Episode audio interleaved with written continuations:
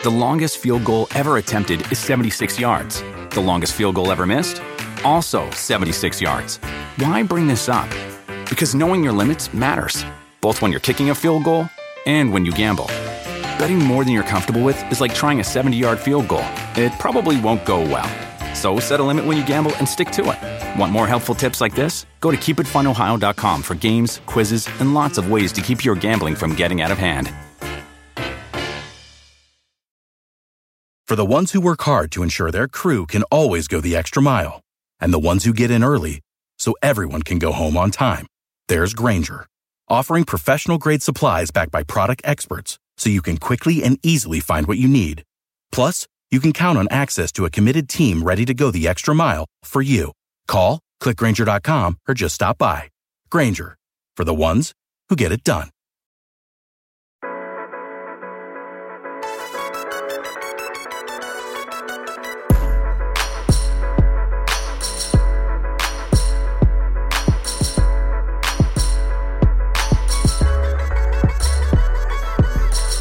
Everyone, welcome to a good football show. I am Matt Stroup, and with the release of the NFL schedule on Wednesday night, today we are taking a way too early look at the matchups in week one of the 2021 NFL season.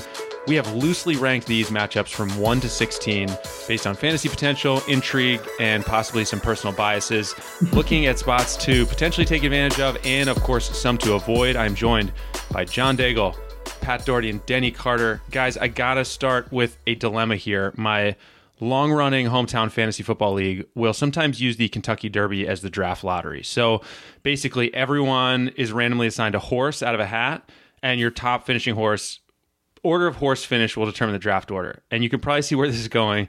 As you know, a controversy has ripped through the horse racing world, and more importantly, my fantasy league. So the question for you guys is I put it to the panel what happens to the draft order if Medina Spirit is officially disqualified? Do you vacate it or is it in? The results are in and you stick with that. And, and there are gambling implications here too for anyone who bet on that race. You you got to do sportsbook rules. I mean, it's all tickets already cashed. You're not giving it back. Exactly. Good luck collecting that. So I would say it is as it stands.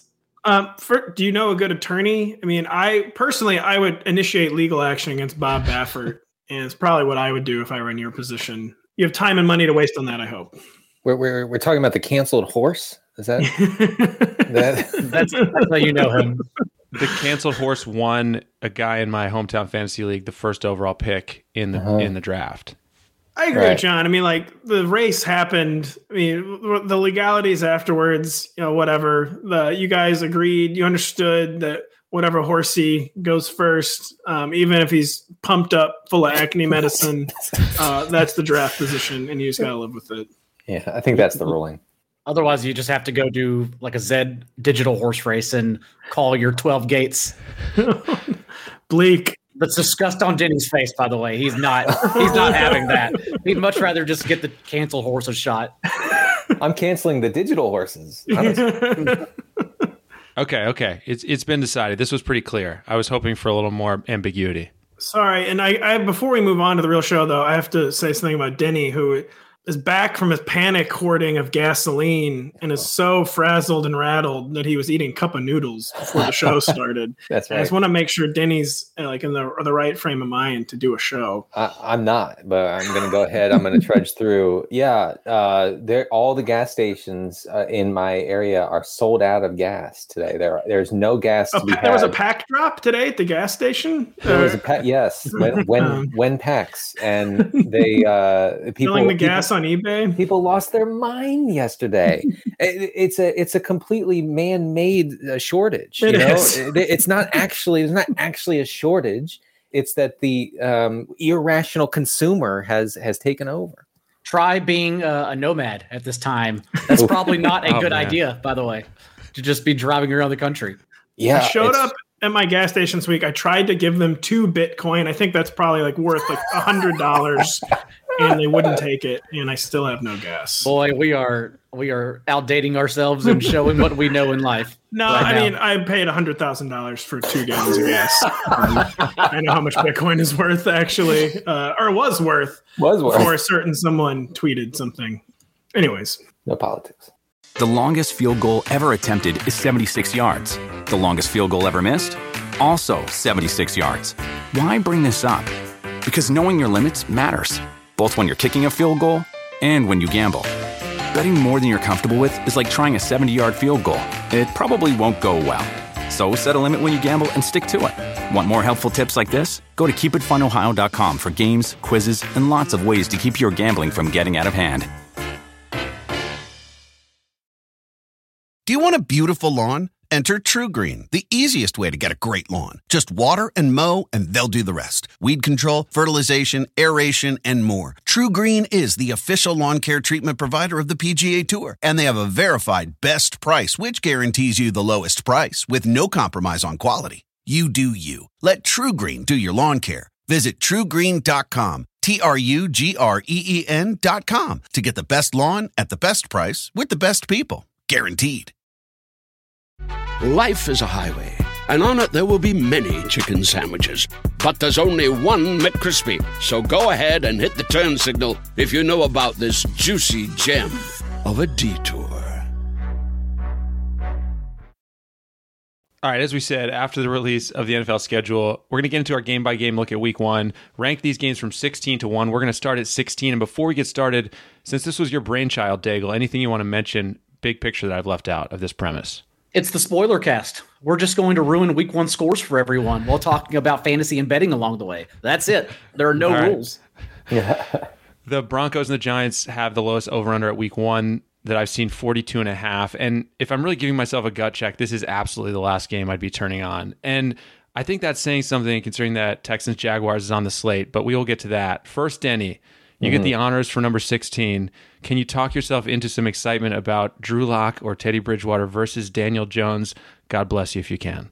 I can't, but I can talk myself into Aaron Rodgers in you know uh, heading up the Denver offense in that game. No, I mean if it's if it's really if it's Lock uh, versus Daniel Jones in that game, it, it's it's ugly. It's a it's a bad matchup for for everybody pretty much. I, I guess you I guess you roll with one of the defenses as a streaming defense. Maybe that's that's the best I can come up with. Can we can we talk about Drew Lock getting points in your stadium? I Yeah, mean, to me, this what? is like the most ominous development I've ever seen for a franchise. Drew Lock is getting points in your stadium week one. That is a huge, huge problem. It actually is a good opportunity, by the way, for the Broncos defense, oddly enough.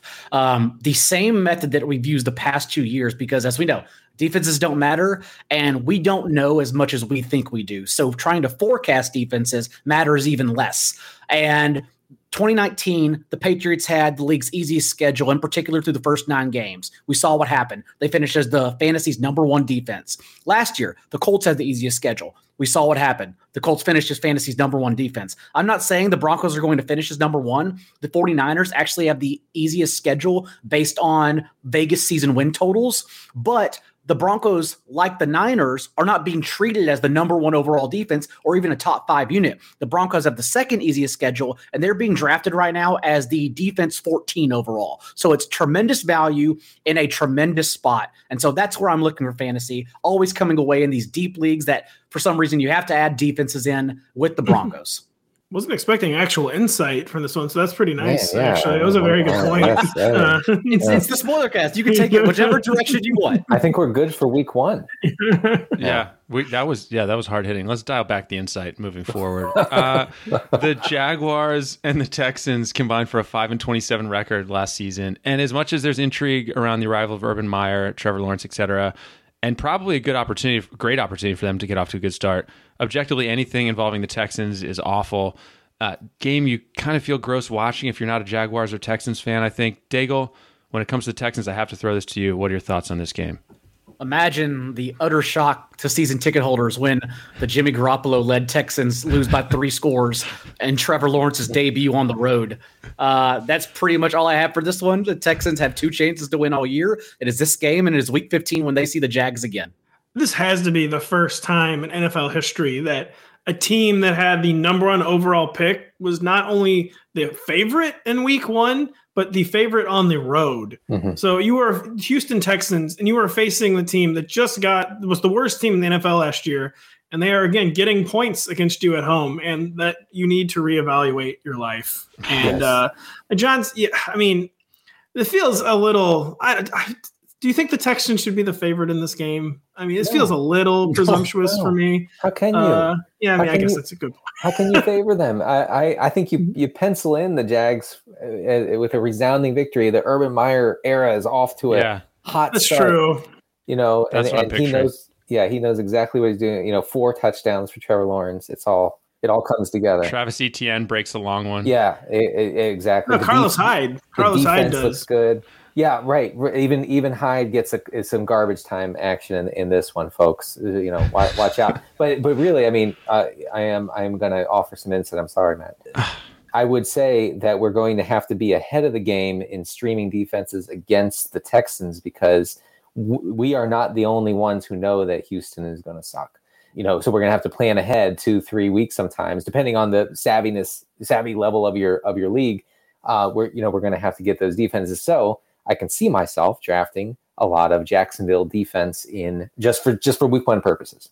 And not just in not just in like round 16, by the way. I mean, Denny's talking like round 10 or 11. He's going to be taking the Jaguars defense for one Yeah, week. I, am actually talking. I'm hammering them in the sixth uh, in every in every league. That is a tremendous point, especially if you're just going to stream defenses all year, because no one's going to take the Jags for obvious reasons, and they'll be available in the very last round. So you just grab them, you have your week one starter, and then you dump them the following week. That's that's too much insight for this podcast, Denny. I'm sorry. I'm sorry. Niners at the Lions features San Fran as a seven and a half point road favorite, the most lopsided spread of week one right now. And just some behind the scenes for everyone listening or watching, I initially had this game a few spots higher, and Pat successfully lobbied to have it moved down on the list. So, how ugly, Pat, are you expecting things to be in this one, especially on the Detroit side of the ball? Well, I mean, two teams breaking in. Well, you know, the 49ers breaking in a new quarterback, the Lions kind of breaking in a new everything. And this game, so two teams that we don't really know what to expect from anymore. And so kind of like brings the game down to schemes. And that would be Kyle Shanahan's scheme versus the knee biters scheme, uh, whatever he has worked up over the offseason. And you know, even against the Lions, like seven and a half points on the road feels kind of hefty for me for a team who will probably be starting a quarterback who his only game in the past two years was against Central Arkansas. But like the scheme difference to me, that probably is worth seven and a half points. And I, I, I would, I'm, I, I don't place bets. I'm not a better.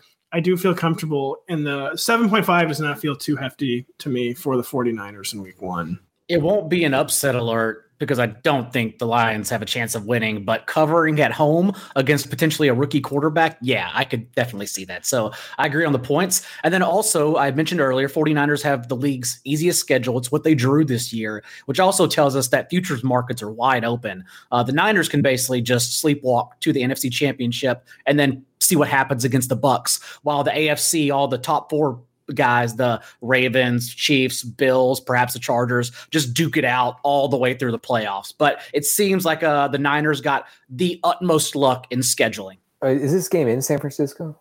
It's in in Detroit. Detroit Okay. City, Okay. Detroit Rock I- I- City. All right, good, good. Because I think you guys are underselling the knee biters. I I think in the, in this game, it's the start of the Dan Campbell era. However short that will be, it's new quarterback. You're at home. You you have a crowd for the first time in a year. You have an inexperienced quarterback coming in. You have a you have a probably a top five offensive line if everybody stays healthy. These guys are have been disrespected and talked down to for an entire offseason. The Lions are coming out and they're not just winning this game, they're beating the pants off the Niners. And I say that I say, you know, with all seriousness. I will say, like, so this is a Dan Campbell's staff is a staff full of like former players, like kind of one of the most like player centric staffs in a really long time.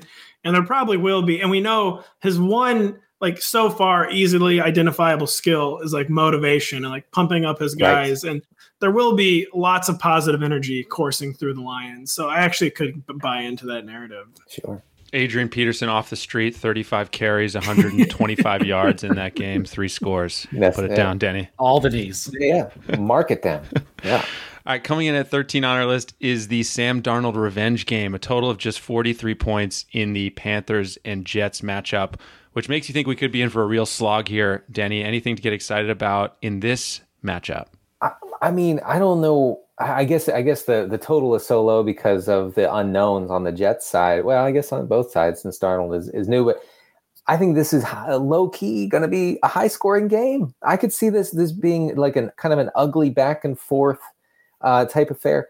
I, I think Darnold is in a, a, great spot. Forget the revenge narrative. You know, uh, he's in a great spot with with his offensive weapons. Uh, um, when you have Terrace Marshall as your wide receiver three, uh, and wide receiver or, or, you know fourth pass catcher in the pecking order in that in that offense, I think that that's that's pretty good against a a, a woeful New York secondary. So I could see this being back and forth, low key, high scoring. I, I'm going to have some. Uh, I can see myself having you know unfortunate DFS exposure to this game.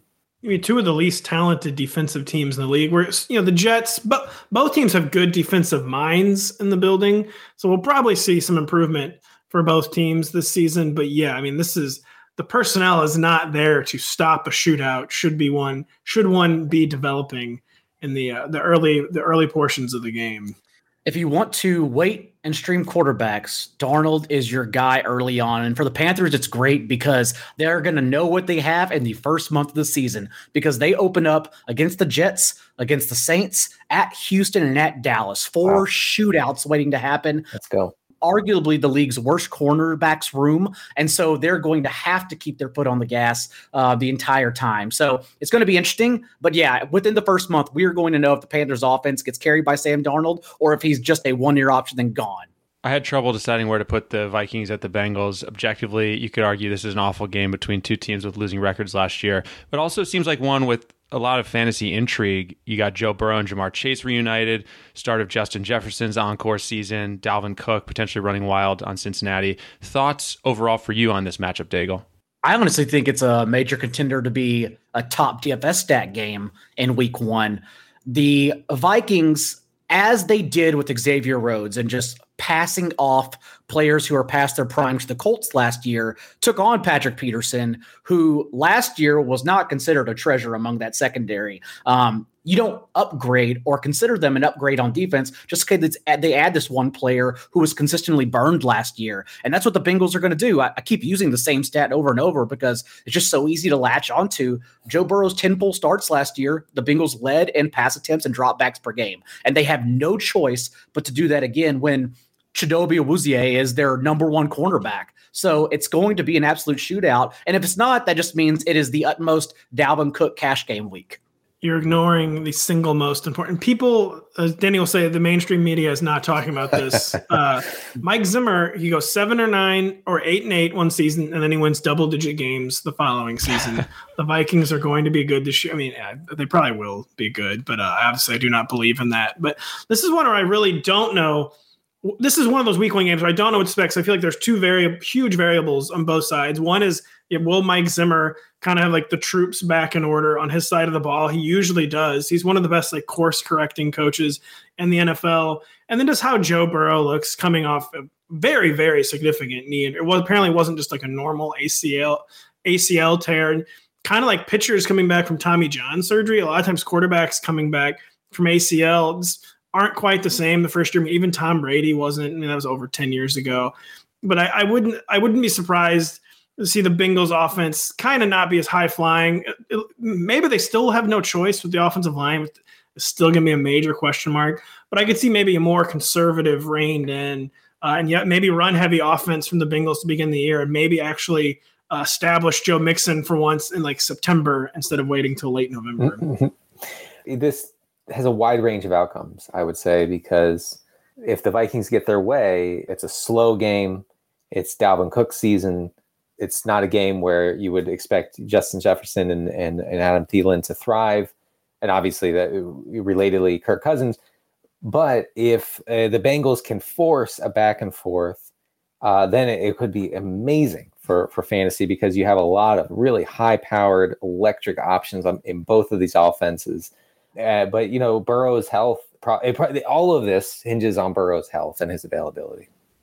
That's why it's pretty astonishing to see Cousins' numbers last year, just 8.2 yards per attempt on heavy volume, because although they wanted to run the ball and did in competitive game script, they really just always had to compete in high scoring affairs. And Kirk mm-hmm. Cousins was really good. So any situations again, although I know Kellen Mond is waiting in the wings, yeah, Cousins and Vikings double stacks are still going to be very lucrative this season a couple games in a row we've talked about with some shootout potential. That brings us to the Dolphins and the Patriots, who both made efforts to upgrade their offenses this offseason. That's Jaylen Waddle, Will Fuller joining Miami, Hunter Henry, Jonnu Smith, Nelson Agholor, and Kendrick Bourne in New England. Is this another game with a kind of sneaky chance for some fireworks, Pat, or are we getting are we reaching on this one? I think what's the total on this one, John? I know the Patriots are two two point favorites, but this feels like this might be 46? too obvious in an opinion. 45 and a half on PointsBet right now. This feels like an under to me. We're just the Patriots working in the entire new class, uh, either having the dual threat quarterback under center and Cam Newton, or like the rookie quarterback, I'm assuming a Mac Jones. They're not going to put much on his plate early. You know, the, the Dolphins, the most improved defensive team in the league last season. The Patriots might be the most improved defensive team in the league this season, just because like the reinforcements they're getting. Uh, the game's not in Miami, which has traditionally been a Patriots early season complaint, like getting sent down to Miami when the 1 billion percent humidity.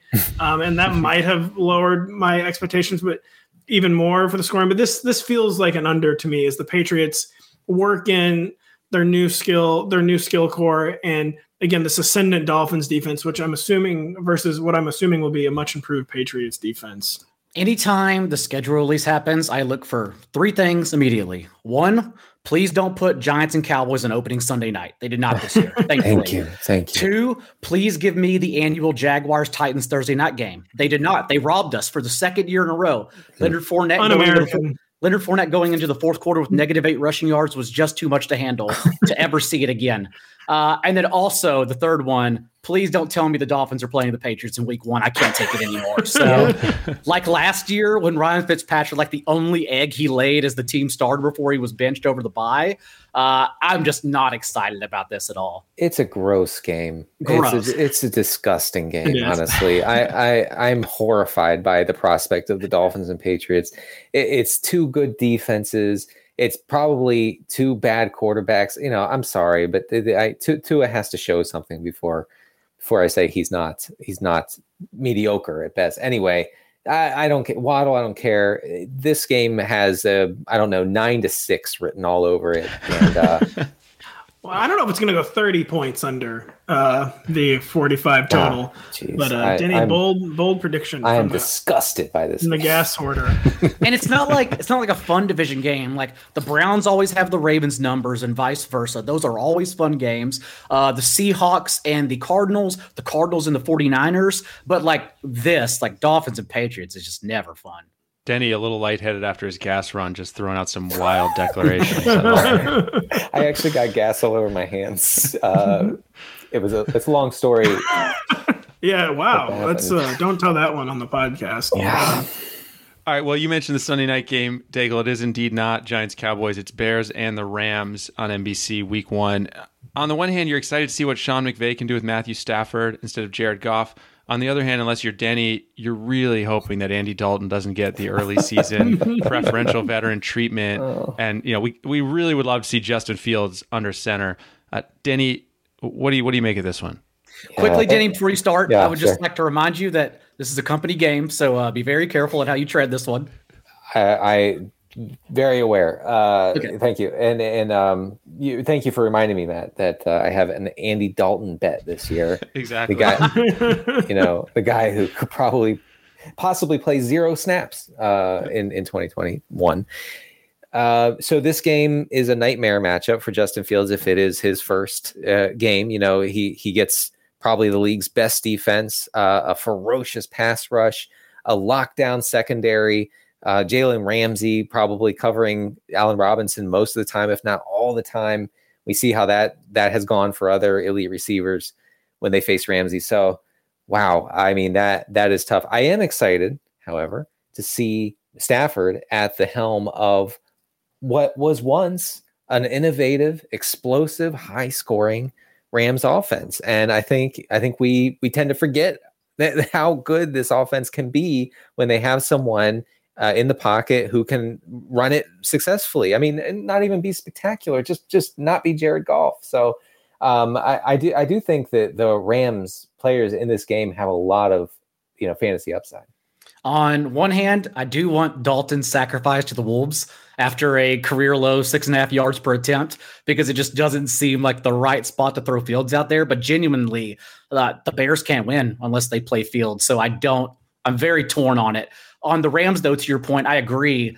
Everyone has mentioned a ton of like dark horse MVP candidates. I've heard Baker Mayfield, even though he's not going to have enough volume, so I'm not in on it. Even if the Browns win 13 games, I think like Nick Chubb puts up too many numbers. Dak Prescott, who the offense will be potent, but remember, like they were going to be defeated, not undefeated. They were going to be defeated if it weren't for an onside kick recovery against the Falcons last year. Like that team, they just don't know how to build winning teams. That's why they have never made it past the divisional round since 1995. Stop talking like the Cowboys matter. Uh, but Matthew Stafford is actually like the dark horse candidate because this offense is going to clip from day one. The upgrade from Goff to Stafford. You mentioned this on Spaces the other day, didn't you? We were yeah. talking about the schedule. It's just so massive. And uh, honestly, like that's the one kryptonite for the Niners just walking to the NFC Championship is that the Rams are going to be amazing.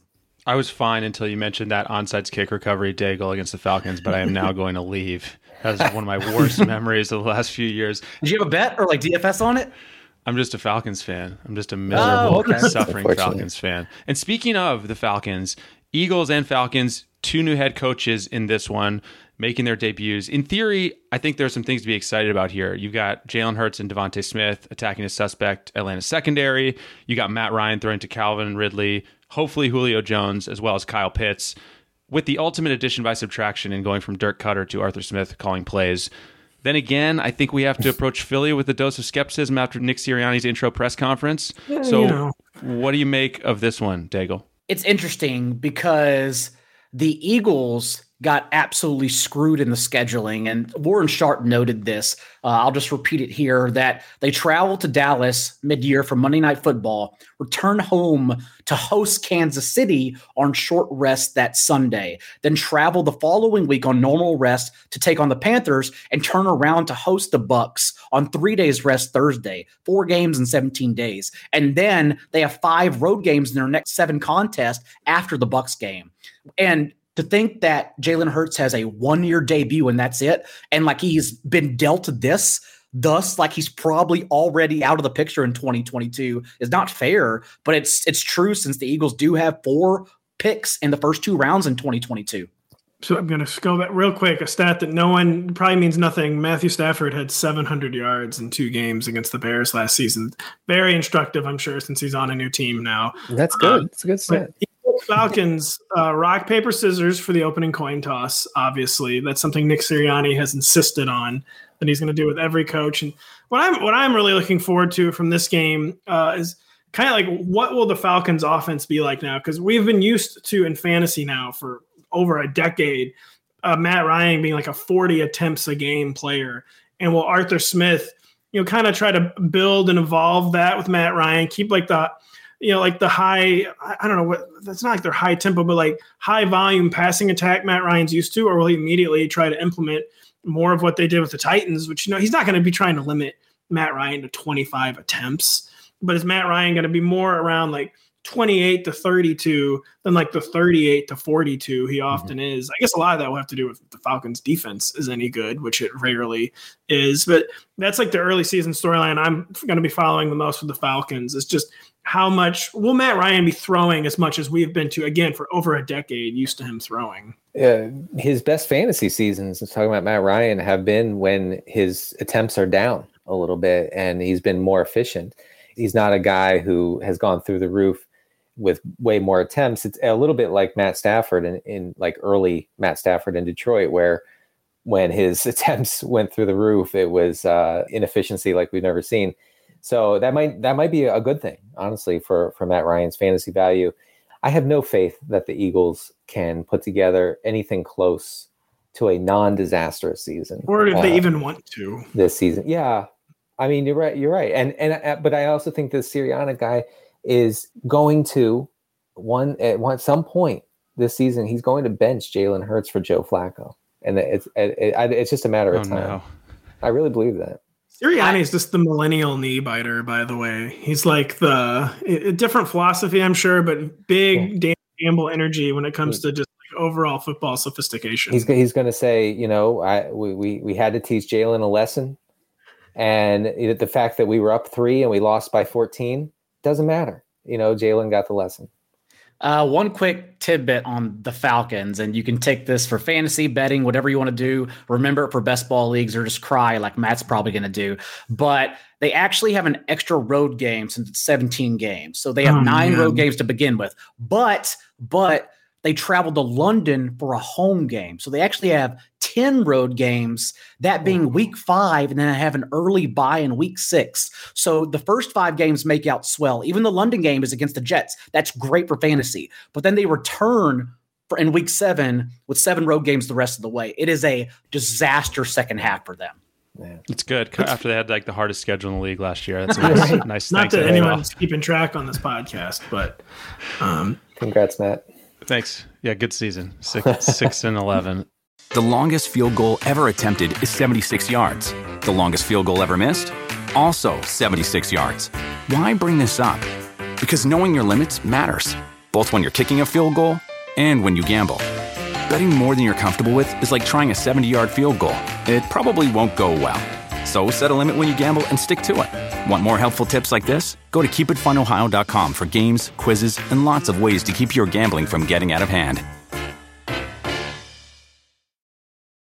Do you want a beautiful lawn? Enter TruGreen, the easiest way to get a great lawn. Just water and mow, and they'll do the rest. Weed control, fertilization, aeration, and more. TruGreen is the official lawn care treatment provider of the PGA Tour, and they have a verified best price, which guarantees you the lowest price with no compromise on quality. You do you. Let TruGreen do your lawn care. Visit trugreen.com, T R U G R E E N.com to get the best lawn at the best price with the best people. Guaranteed.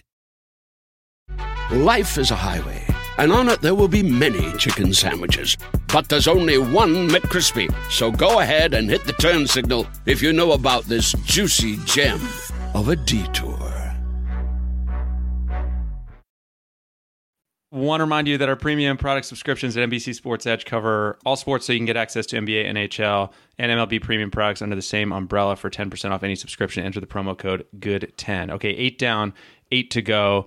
Given all of the offseason buzz around the Chargers and the fact the Washington football team actually did some seemingly smart things on offense, bringing in Ryan Fitzpatrick, adding Curtis Samuel. I was a little surprised to see a relatively low total on this game, 44 and a half, I think. What stands out to you about this matchup, Pat? I mean, to me, that actually doesn't surprise me. We have the football team, which vaulted from I think 27th in total defense by both points and yards in 2019 to top five in both last season. Uh, you know, Ron Rivera kind of coming in and stabilizing the ship, but of course taking huge advantage of a generational type player on defense and Chase Young, and just like immediately doing what he was hired to do with that defense.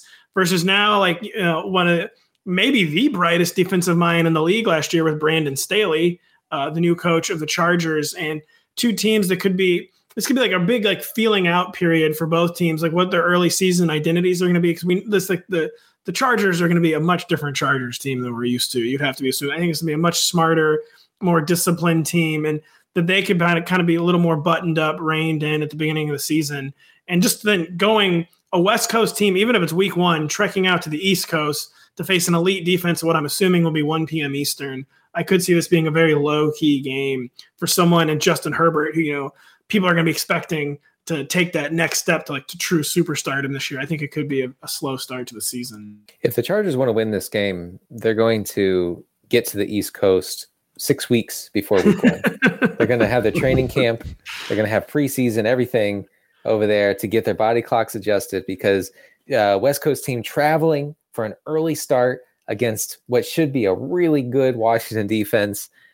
It could be, it could be really bad. I don't know how the Chargers are favored here. It is It is, it mind-boggling. is surprising. That jumped out more than anything, more than any line that I saw this morning was that Washington is is a home dog to a West Coast team. I don't I don't get it. Anyway, uh hammer Washington in my opinion. Even in adding Jamin Davis with their first round pick. Uh, off ball linebackers really aren't part of the equation in today's NFL, but it was the perfect complement to a right. ferocious punt front seven that was already stacked with first round pass rushers. So I think it's going to be a fun X's and O's football game that does not uh, answer in fantasy so much, but genuinely, like it should be back and forth if this Chargers era is actually a new one. Um, and if it isn't, then it's going to be a one score game and they're going to miss a field goal in the last three seconds.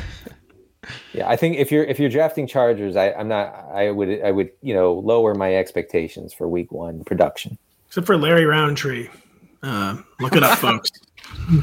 That's happening. The Seahawks at the Colts has one of the highest totals of the week at 52. Colts brought in Carson Wentz and did very little to upgrade the offense around him.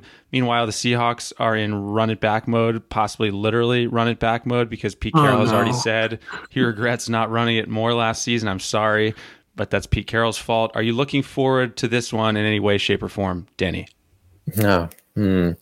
I am low key stunned that the Seahawks are underdogs here. I am too. Not, I'm high key stunned. I uh, completely agree. Yeah. I don't get it? You know, what exactly? I mean, I guess the Seahawks were so bad at the end of last year that maybe that that colored the um, week one, you know, line. But uh, I, I certainly don't get it. Um, it's going to be in a dome. Well, I mean, I guess they could open the open the roof. We have to keep our eye on the roof for for fantasy is and that a retractable purposes. roof at Lucas Oil? All right. Yeah and it, it's horrible when it's open. By the way, it, it, it casts it's shadows everywhere. It's it's a terrible idea. Keep it closed anyway. Does it have uh, the same like the sun death ray that they have in Dallas? Um, yes. That's a lawsuit waiting to happen. By the way, yeah, sun death ray. Um, yeah, so uh, you know, and Russell Wilson has been very good in in domes over his career. So I don't get the line. Uh, fantasy wise, I guess it's whatever. I, I, you know, it for the on the Colts side, it depends if if the Colt if uh, Carson Wentz is anything close to what he used to be. Uh, uh, you know, but on the Seahawks side, it's not a particularly daunting matchup for for that offense.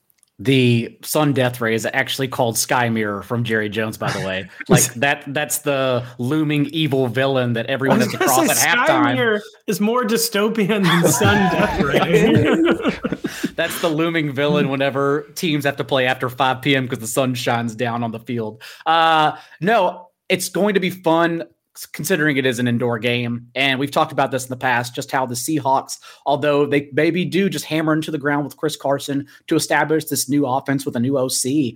But again, all of their top five wide receivers run under a 4 5 40. So now against the Colts defense, where the, the secondary and pass rush is the weaknesses on every part of the unit, both sides of the ball, then it could be interesting. I just feel like we're going to be let down with a lot of Chris Carson. Picture Jerry Jones being like, Activate Sky Mirror. Is that? Are you serious? That's the name of it. I, be, I believe that's what he rep- refers to it as. Yeah, that is quite dystopian. Yeah, there is a thing called Sky Mirror. A- um, am I uh, misremembering that? Did the Dallas leave a hole in its new stadium, just like their old one? It's not a hole. They put the windows on the side of the sunset. Thus, every afternoon game. And as we know, Cowboys play a lot of prime time. Yeah. Uh, the sun obviously is in the way, and it gets in the quarterback's eyes in the second and fourth quarter. Yeah, it's a it's, it's a disaster. dumbest also, thing. Also, the Titantron, I forgot what they call it, Megatron, something like that. It hangs down too low. It's got to be more dystopian than that. That's why punters hit it sometimes, especially in the preseason. Um, they'll just knock it because it's so low. They're trying to do it in the preseason, right. you know. Right. It's ridiculous. it's just the Cowboys. I hate that stadium. Yeah. Jerry World, folks.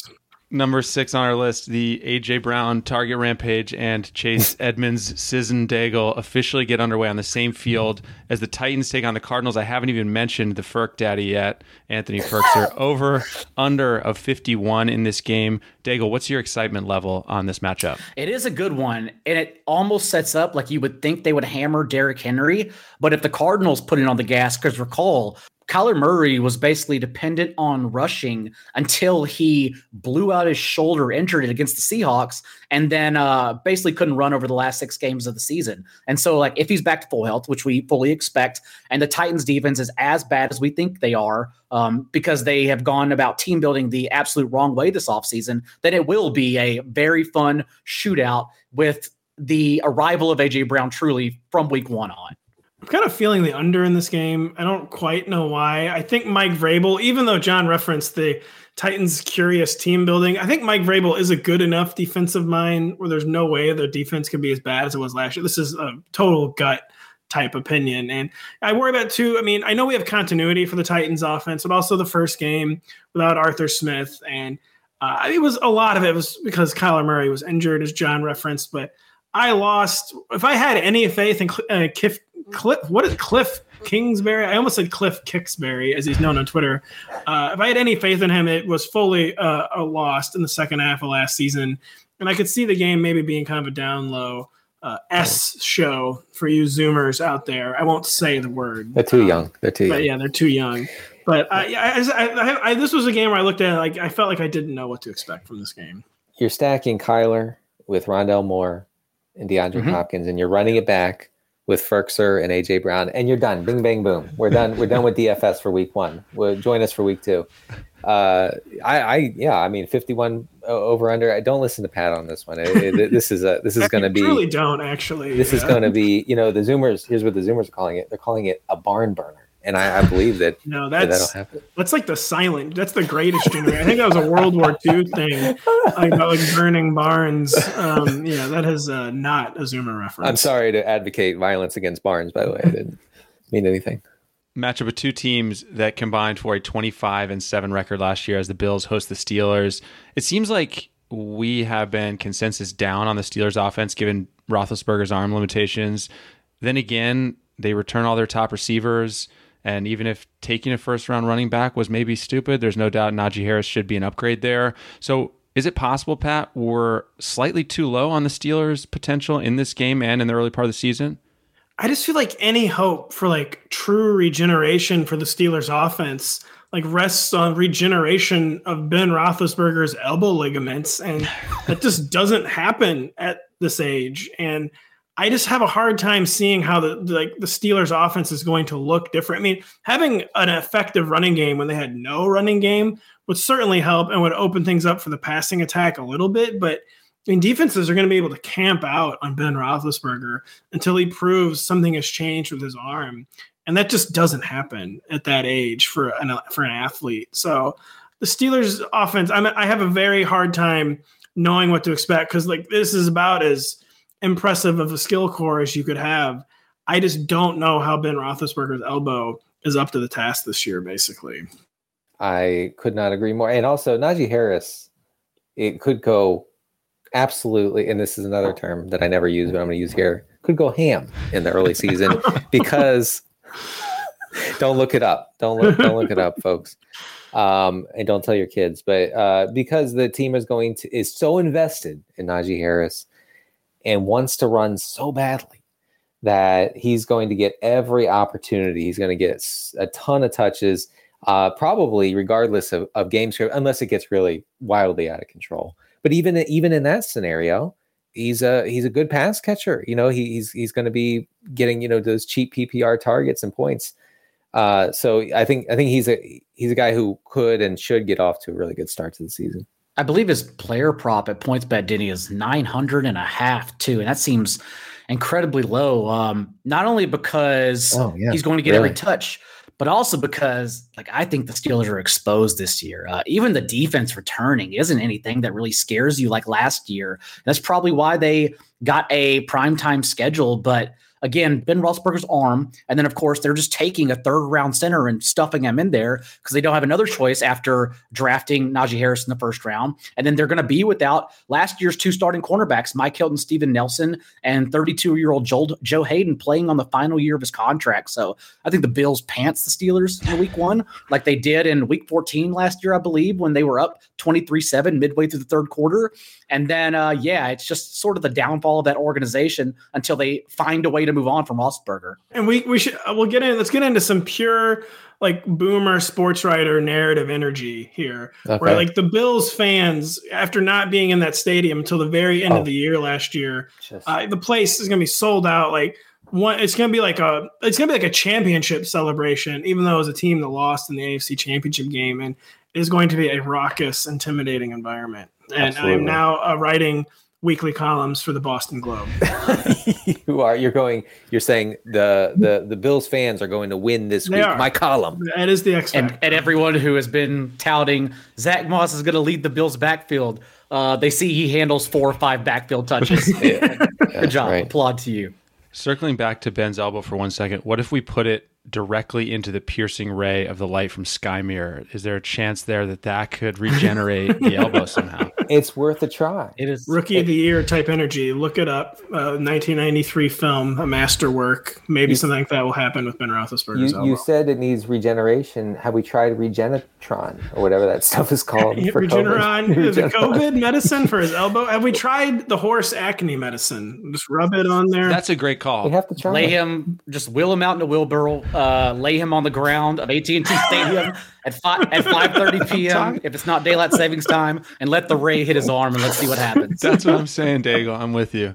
I'm not a doctor, but I think it could work. Go ahead. Sorry. Four to go. Uh, We all agree that the Raiders offseason made very little sense, but I think I'll still be strangely excited to watch their week one matchup against Lamar Jackson and the Ravens, Monday Night Football. Total of 51 in this one. For starters, for me, this is the first opportunity for me to lose ground to Daigle in our J.K. Dobbins, Clyde Edwards Hilaire season long bet. It's also National Sammy Watkins Day. He has gone off week one each of the last two seasons while fully healthy, done almost nothing after that. This is a fact. Sammy Watkins has five touchdowns the last two seasons. Four of them came in week one. Denny, your thoughts? Denny, your column. My column is this. Uh, it's going to be a bloodbath. I think the Yeah. Ravens are going to absolutely wreck the Raiders. Uh, I, I don't care that it's in the new stadium. Uh, I know you know Pat's going to say, "Oh, it's in, it's in it's in Yeah. the Raiders stadium. They're going the to be Vegas excited." faithful, this connection to this team that they've had for decades. You There's know, not going to be. There's no. There is no such thing as a as a Vegas Raiders fan. Um. And uh, anyway, uh, yeah, I, I'm I'm all I'm all about the Ravens defense just humiliating the the Raiders and um, and then Lamar Jackson having yet another, and he's another Week One blow up dude. I I think he has another one here easily. I will say, say what you will about Jon Gruden. He's usually fairly schemed up early in the season, and they've they've had a lot of these primetime games, you know, and then most of them been closer than you would expect. And I, I can't truly can't believe I'm saying this about Jon Gruden, but like it does really help the Raiders and Jon Gruden. This is like their first game, and he'll he'll be able to game plan for this for a month. And I think the game will probably be closer than we expect. But the the Raven, you just still can't believe in the Raiders' defensive talent. It's like what what was the plan? The, uh, why was the Raiders' offseason priority to remake one of the best offensive lines in the NFL? I truly do not understand uh, what was going on. Well, that's another thing. Baltimore boosted its offensive line, so like you know that was a glaring weakness, and and the Raiders were I think bottom of the league or bo- or, or bottom two in the league in, in sack rate last year. Um, so Lamar Jackson is going to just be able to sit back there and, and pick them apart, or run, or whatever he wants to do. Uh, Jon Gruden may show up schemed, but John Harbaugh has historically been schemed even more. Baltimore's 10 and 3 in season openers under him. Um, as Sharp Football's Rich Hribar notes, their past five week one games are have actually been won by a combined score of 177 to 26. Wow! And then at the end of this game, when they lose by four scores, Gruden's going to look up at the crowd, shrug, and be like, "We don't play the Ravens every week." And then it's going to hit them that the Raiders actually drew the league's hardest schedule. Uh, it Oh doesn't get God. any easier after this. And then fantasy owners are going to look up and see, oh, Josh Jacobs wasn't involved in the second half because it's Kenyan Drake time because there's never going to be a competitive game script. Like this Raiders season is shaping up already, hypothetically, through the spoiler cast to be an absolute disaster. I'm not kidding, John. You just actually depressed me. because everything you said was true. And like that was bleak Yeah. and depressing. And I forgot about the Harbaugh narrative, by the way. That's also a very true narrative uh, for week one. You heard it on the spoiler cast. Raiders 2 and 15 in 2021. Maybe, honestly. yeah, Four and 13.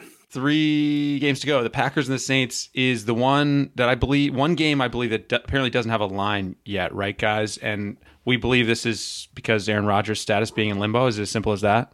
So it does not have a line and PointsBet yet. I've kind of searched around for others, and I've seen that some books have it at Packers plus two and a half, in which I say even if Aaron Rodgers is traded, does that make sense? Because the Saints are sort of sneaking into the season as highly overrated, mm-hmm. uh, given five primetime games. Although the salary cap, and I'm I'm team salary cap doesn't matter, but the salary cap ripped them apart. They are so thin off the bench at every single position. Don't have quarterback figured out just yet. Uh, Michael Thomas, if he just runs slants, who knows even his fit with Jameis Winston if he wins the job. So that seems like a very bad line, which is also why PointsBet has just refused to lay it yet.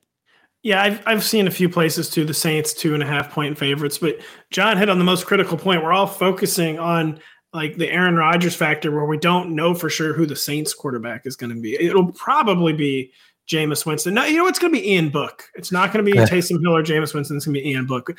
It'll probably be Jameis Winston, but we just don't know yet. And as John said, depth used to be the Saints' thing. So maybe this is bad for the Packers that it's week one. When the Saints will presumably be near full strength.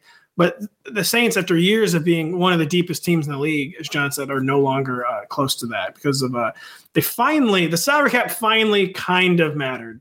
Uh, they still got to hand out a fake 140 million dollar contract. Where I'm still not sure how that's like not a Ponzi scheme and leading to the loss of a draft pick.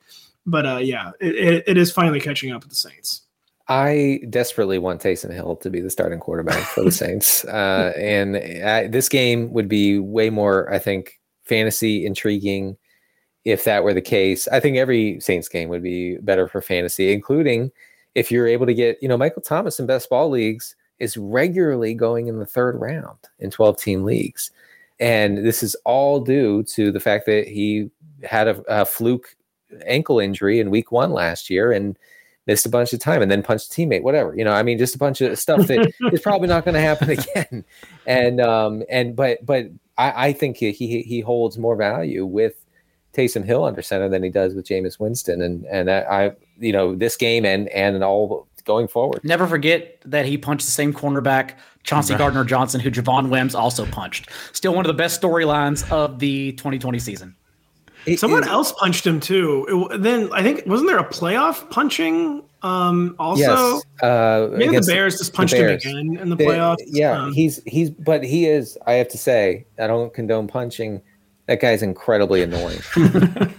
I mean, the, I don't know. He should get a flag literally every play. if your own teammate is getting suspended for punching you in practice, you might be annoying. He's irritating. Pat, the return of Pat's, uh, you might be a redneck structure. Good to see. Good to see. you might be annoying if.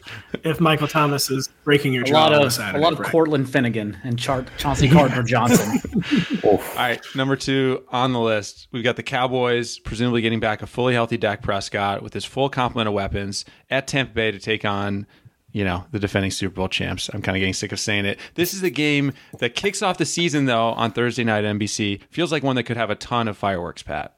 It does. At first blush, six and a half points felt a little hefty to me for the Bucs, but then I remembered Dan Quinn is now the Cowboys yeah. defensive coordinator. As the team, the Bucs scored 75 points again in two games last season, and the Falcons defense was you know not a ton of talent, but the same thing is very much true of this Cowboys defense and uh, I think the Bucs will cover. I do. I am expecting the fantasy fireworks, of course. Uh, I, I don't know. It could be a tough road to hoe though for the Cowboys.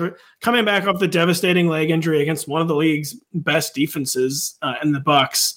Uh, I, do, I think this will have the feel of like a party coronation for the Bucs, um, and hopefully, I don't know John. What is your like DF? What is your opinion on on this game? Should we be wary of the Cowboys with the injury factor versus this elite defense, or is it kind of all systems go for DFS? Uh, in my opinion, this is the moment, especially in an island game with the world watching, when everyone who takes my and our advice throughout the offseason panics immediately because you should be stacking the Cowboys everywhere, every player down, um, especially Ezekiel Elliott, who's going like in the first, second round turn, even though he's going to get every single touch as he did last year when healthy.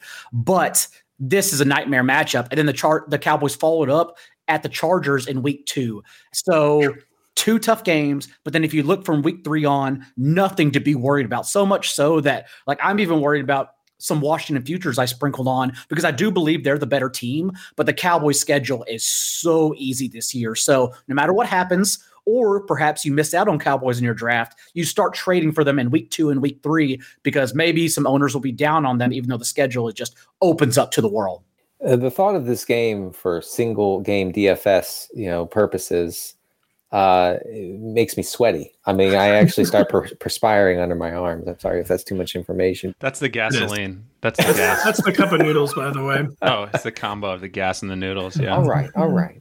Uh, yeah, I lost my train of thought. So yeah, I mean, yeah. He ingested so much gas that he's just he's trying to sweat it it's out. just pouring out of him. I let's, let's go to the next game.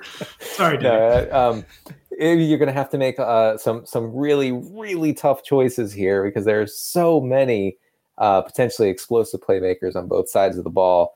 Uh, you're going to have to you know commit. I can't believe I'm talking about single game um, DFS right now in May, but um, you're going to have to commit to a certain game script in order to to to capitalize here. It, but it should it should be the Cowboys' formula last year was to be a disaster defensively uh, to force their offense into a high paced, pass heavy approach.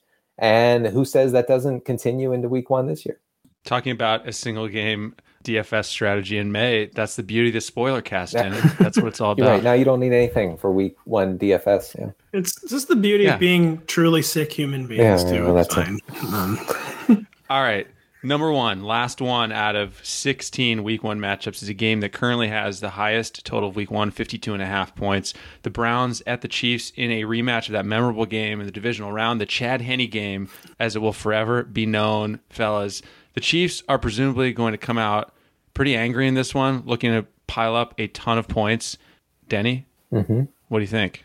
Craig, I think that um, I, I actually do think that I'm prepared to get more Patrick Mahomes exposure in best ball than any other quarterback this year because uh, I think that he is teed up uh, for for a monster monster year. He's been a little bit unlucky with touchdown rate and some uh, some injuries last couple of years, and th- and this matchup is not particularly intimidating.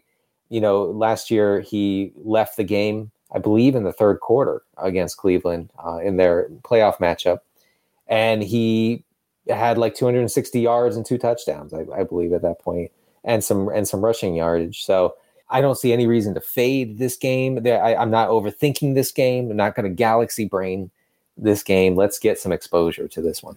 Hey, before you jump in, Pat, Denny, when you said teed up for monster season, you meant testosterone up, right? Just to be clear. That's right. That's right. Yeah, that's that's what I meant. So we're talking about, uh, a, a, but a high T game is a is like a twelve to ten game.